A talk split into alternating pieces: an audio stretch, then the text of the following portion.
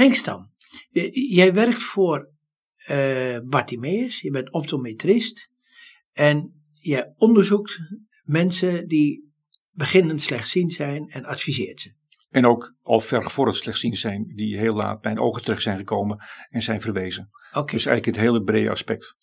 Eh, mensen die slechtziend worden, die gaan of naar eh, een leverancier om direct een apparaat te hebben, om een eh, vergroting of iets dergelijks, eh, eh, of in ieder geval hulpmiddelen te krijgen. Of ze gaan naar een van de instituten, eh Fysio of Bartimeus, om eh, nou, voor onderzoek en voor advies. Zo is het toch, hè? Nou, er is, er is nog een derde variant, gelukkig de afgelopen jaren toe geïntroduceerd, dat wij daadwerkelijk op de oogpolies in Nederland al direct samenwerken met elkaar. Oké, nou er zijn ook zelfstandige, eh, eh, zoals hier UMCG in Groningen, die, heeft, eh, die doet het vanuit, vanuit de kliniek, doen Ja. ze het zelf. Maar nu eventjes, hoe gaat dat eigenlijk? Wa- Wat voor, met wat voor inzet en opzet ben jij bezig met je cliënten? Oké. In principe werken wij altijd tweede lijns of derde lijns. Dat betekent dat we altijd onze cliënten moeten worden verwezen. Even uitleggen, tweede, derde lijn. zo. Ja, dat betekent dus dat we eigenlijk altijd op verwijzing werken op een, van een oogarts, van een neuroloog, van een eh, revalidatiearts. Dus mensen ja? kunnen, kunnen in principe niet zomaar bij een revalidatiecentrum aankloppen. Dat mogen ze wel, maar eh, er moet wel een, een voorselectie plaatsvinden. Mhm. En dat doet normaliter, als mensen slechtziend zijn, de oogarts. We krijgen dan een verwijzing. En eh, wij gaan dan op die verwijzing, weten wij natuurlijk in ieder geval al een deel wat de visuele functies zijn. Maar een aantal grote verschillen, wat bij een revalidatiecentrum wordt gemeten, wat niet in het, in het ziekenhuis wordt gemeten, is met name hoe functioneert het oog onder diverse, diverse verschillende verlichtingsomstandigheden. Want daar zijn we eigenlijk, eh, de laatste jaren komt daar veel meer informatie eh, uit, dat een oog soms bij heel weinig licht heel goed kan functioneren. En soms bij eh, heel weinig licht ook soms heel slecht Maar functioneren. waarom wordt dat in het ziekenhuis niet onderzocht? Ah, zijn er, eh, moeten de kamers, eh, waarbij de onderzoekskamers waar wij in werken, de optometristen, eh, hebben speciale verlichting ingebouwd. Die kunnen wij per lux kunnen wij dat aanpassen. En eh, kunnen wij daar dus ook eh, de onderzoeken doen. Nou, standaard meten wij het gezichtsvermogen. Niet alleen links en rechts apart en, en eh, binoculair, dus de ogen samen. Dat wordt ook in het ziekenhuis wel gedaan. Maar we meten dat bij 100 lux, we meten het bij 250 lux, we meten het bij 500 lux. En we meten het soms bij 800 en bij 1000 lux omgevingsverlichting. Dus dat betekent in de kamer waar wij nu in de studio zitten, kunnen het licht temperen. Maar we kunnen het ook heel erg opkrikken. En, en je meet het dan met de visus? We meten dan met de visus. Dus we meten eigenlijk wat het oog op dat moment daadwerkelijk Ja, kan wat, zien. wat in feite het centrale gedeelte Ja, dat doen we dus niet alleen met eh, eh, het meten van de visus, maar we meten ook het contrast.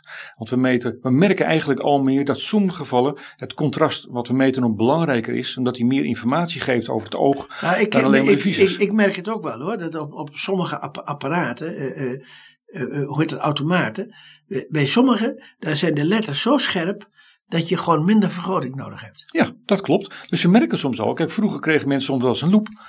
Wat een bepaalde kosten met zich meebrengt. Nou, dat is niet zo heel belangrijk. Maar nu merken we soms met alleen maar een speciale lamp. Met een bepaalde kleur Kelvin. Dat noemen we een, een kleur voor warmte. Dat soms mensen helemaal niet een, een loop of een vergrootglas nodig hebben. En een loop beperkt natuurlijk altijd qua oppervlak. Maar alleen maar met een speciale kleurlamp. En die heeft elk revalidatiecentrum heeft dat in huis. Kunnen ze misschien wel volstaan met een, eh, met een specifieke lampkleur. En daarmee weer een hele tijd zonder hulpmiddel kunnen, eh, kunnen lezen. Of misschien ook wel iets anders kunnen doen in de, in, de keuken. Dat ze het eten klaarmaken met specifieke kleuren met verlichting. En het zijn allemaal ontwikkelingen die de laatste jaren al meer tot ons komen. We krijgen veel makkelijker met ledverlichting. Kun je veel meer kleuren testen. We hebben zelfs een, een, een, een, een kastje bij ons bij Bartimeus allemaal. ehm, eh, elke optometrist die bij Bartimeus werkt.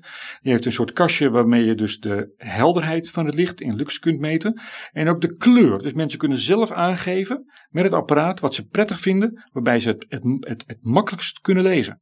Ja. En dat hadden we vroeger niet. Eh, eh, de, eh, hoeveel levert dat op? Hoeveel levert het op dat je soms mensen bij, soms met een hele eenvoudige adviezen qua verlichting de mensen tot het, dat klinkt onaardig, maar tot hun dood toe zelfstandig kunnen laten wonen. Zonder uitgebreide aanpassingen. Of misschien dat mensen opgenomen moeten worden in een, in een uh, speciale zorg, uh, zorgunit of een verpleeghuis. Wat natuurlijk nog veel meer kosten met zich meebrengt. Dat vind ik dat niet direct maar, maar altijd. nu, heb je, nu heb je het over uh, niet alleen maar visueel gehandicapt, maar ook nog wat andere dingen. Nee hoor, alleen met visueel gekend ook, gehandicapt ook. Als mensen op een gegeven moment zo slecht zijn en dat ze niet meer in huis kunnen wonen. Maar als wij ze door middel van goede gerichte verlichting wel zelfstandig kunnen laten wonen, is het misschien in eerste instantie wel kostbaarder omdat ze bij een revalidatiecentrum zijn geweest, maar uiteindelijk veel goedkoper zijn geweest dan dat ze alleen maar in het ziekenhuis zijn geweest. En ja, maar, maar, maar, is dat nou zo dramatisch? Want ik, ik ben wel bij mensen op bezoek geweest die, die dus echt helemaal blind zijn. En die functioneren prima in Dat klopt, maar ik denk dat een vergelijk. Ik denk... Maar, maar dan, dan moet ik, kijk, als jij, als jij uh, uh, uh, gezond van lijf en leed bent en je, hebt, en je, en je bent blind, dan moet je toch gewoon in, in een huis gewoon zelfstandig kunnen wonen. Ja, ik, ik vind alleen de, de, de, de vergelijking blind en slechtziend is, een, is zo'n enorm groot verschil. Ik vind ook niet dat, dat je twee klopt, dat klopt. levens met elkaar kunt vergelijken. Ja. Uh, uh, en het functioneren kun je ook niet met, met elkaar vergelijken. We weten alleen wel tegenwoordig dat we doordat we meer informatie, meer kennis krijgen, dat we mensen ook veel langer, soms met eenvoudige hulpmiddelen, eenvoudige verlichtingsadviezen, een veel beter leven en kwaliteit van leven kunnen geven. Uh, dat, dat, is op zich natuurlijk een, een En dat, en dat is in het ziekenhuis is dat gewoon omdat de spreekkamers niet goed hier zijn om die onderzoeken te doen. Ja, maar de oogartsen zijn er ook niet op ingericht. Nee, maar dat is in feite, de oogarts is eigenlijk, de, de, de kamer is in werken waar ze in werken, die zijn niet toegeëigend om dat soort onderzoek te doen. Mm. Ja. Uh, en een heel mooi voorbeeld even wat de kleuren betreft. We hebben net een nieuw koffiezetapparaat. En daar wordt het aantal kopjes koffie aangegeven in rood. En Jannie kan dat niet zien. Jouw vrouw. Mijn vrouw niet dus. Nee, het was heel bijzonder omdat over het algemeen wat ik weet, dat het, het oog het, het meest gevoelig is voor rood. Ja. En niet voor blauw of voor groen. Ja. Ook wel, Ja. maar minder. Ja. Dus dan zien we weer een mooie uitzondering op de regel. Ja, precies. Dus het is niet altijd meer zo, zo zwart-wit. Nee. En je krijgt tegenwoordig door die eh, diverse layouten en allerlei uh, volletjes en kleuren. Zijn ook heel moeilijk door slechtzienden te lezen. Vooral, eh, Nou, voor- vooral de combinatie van Van- van- zwart, zwart En en daar heb je weer een beetje een voordeel van een beeldschermloop. Omdat Ja. je hem dan eigenlijk van die kleur af kan halen. En hem juist op zwart-wit of wit-zwart kunt zetten. en dan of- wordt het wel veel, veel toegankelijker. Of, of bepaalde goede kleuren. hè? ja. Ja, maar ja, de, de, de commercie houdt geen rekening met de slechtzienden. Nee, echt niet. Dus het, dat, Nou, nou, als je namelijk eh, eh, de borden op de snelweg, die hebben de, precies de goede kleuren voor slechtzienden. ja, maar goed, iemand die slechtziend is, die rijdt natuurlijk niet in een auto.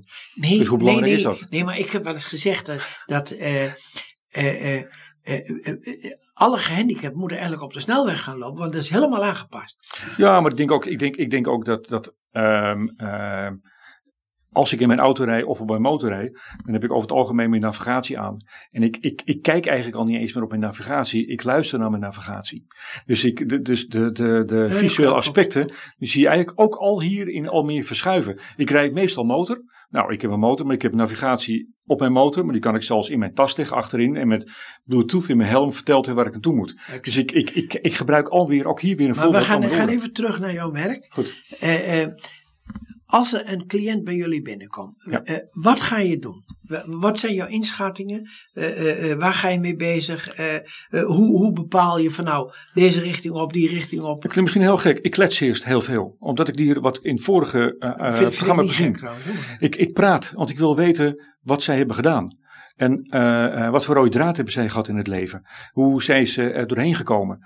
En eh, dan zal ik altijd vragen: eh, wat zou je nou het liefste van ons verwachten? Van mij verwachten, van mijn collega's verwachten?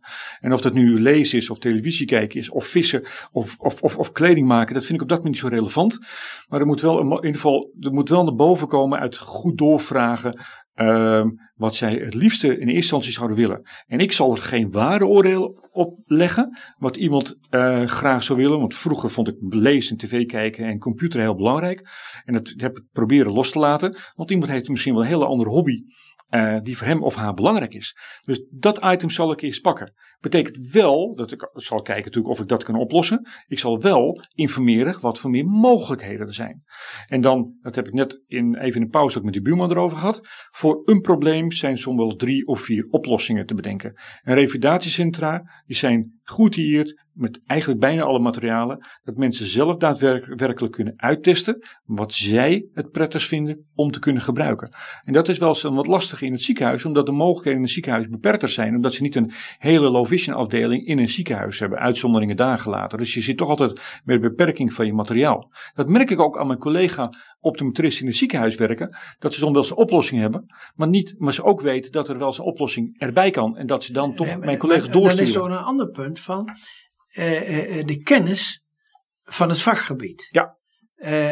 Want ik heb toch wel eens vaak gemerkt dat met name ook mensen die zich expert noemen, dat ze in bepaalde takken eigenlijk voor onvoldoende onderlegd zijn. En, en onvoldoende weten wat voor een bepaalde cliënt geschikt kan zijn. Ja, nou, ik, denk, ik denk dat als ik kijk wat wij in Nederland aan kwaliteit en ervaring hebben, ik denk dat Nederland op low vision gebied misschien wel het beste land is van de hele wereld.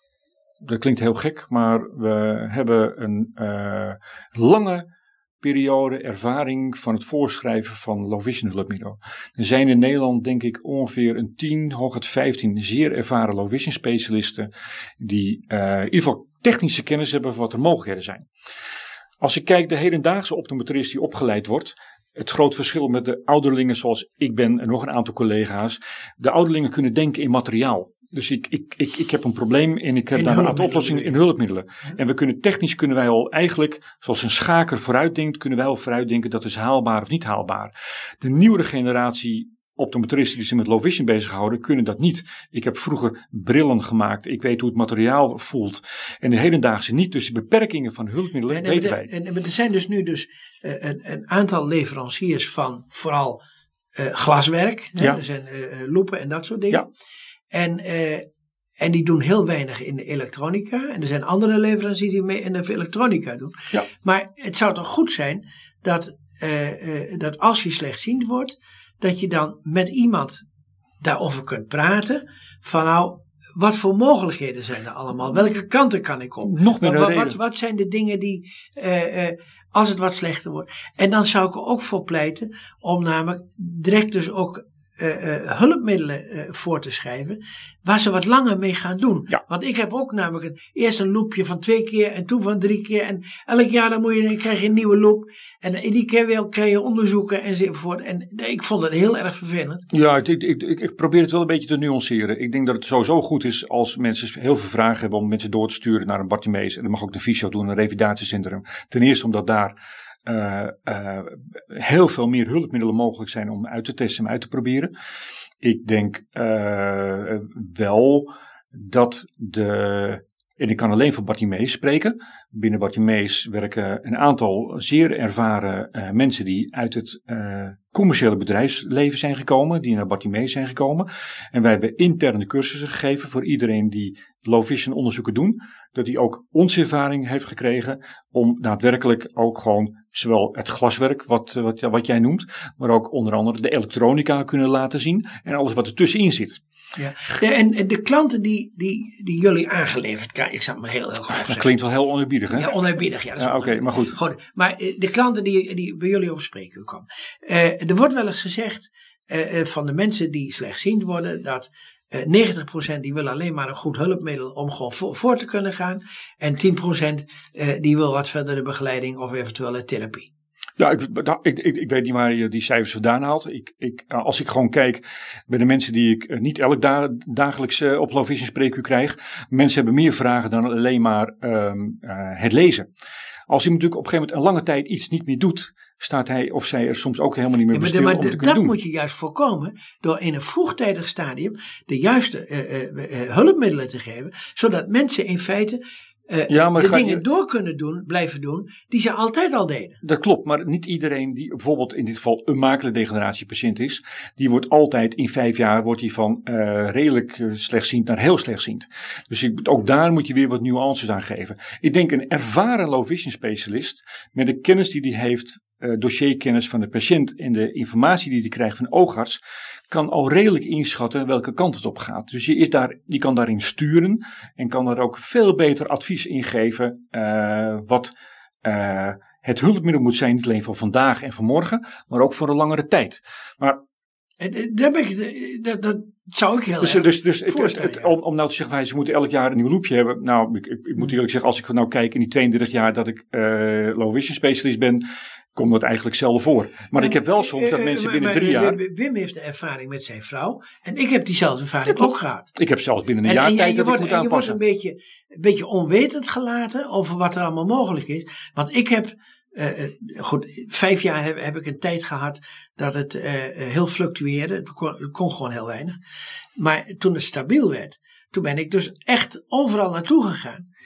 En, eh, en toen heb ik ook een heleboel dingen gezien die ik bij een, eh, bij fysio eh, eh, eh, eh, eh, niet tegen ben gekomen. Nee, maar goed, ik kan natuurlijk niet voor Visio spreken. Ik kan alleen weten wat er binnen Bartimeus, wat wij aan hulpmiddelen hebben. En wat ik al eerder heb gezegd.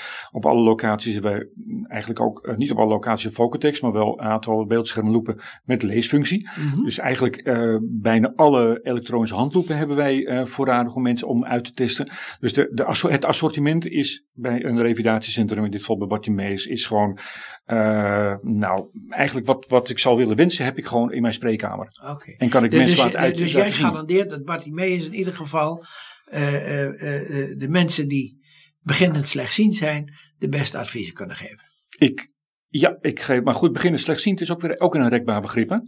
Omdat namelijk, eh, bijvoorbeeld eh, eh, volgens de NOG, dus Nederland- Nederlands Oogkundig Gezelschap, mogen wij mensen zien vanaf 30% of minder. En een bepaalde eh eh gezichtsveld eh, oppervlak wat ze zien.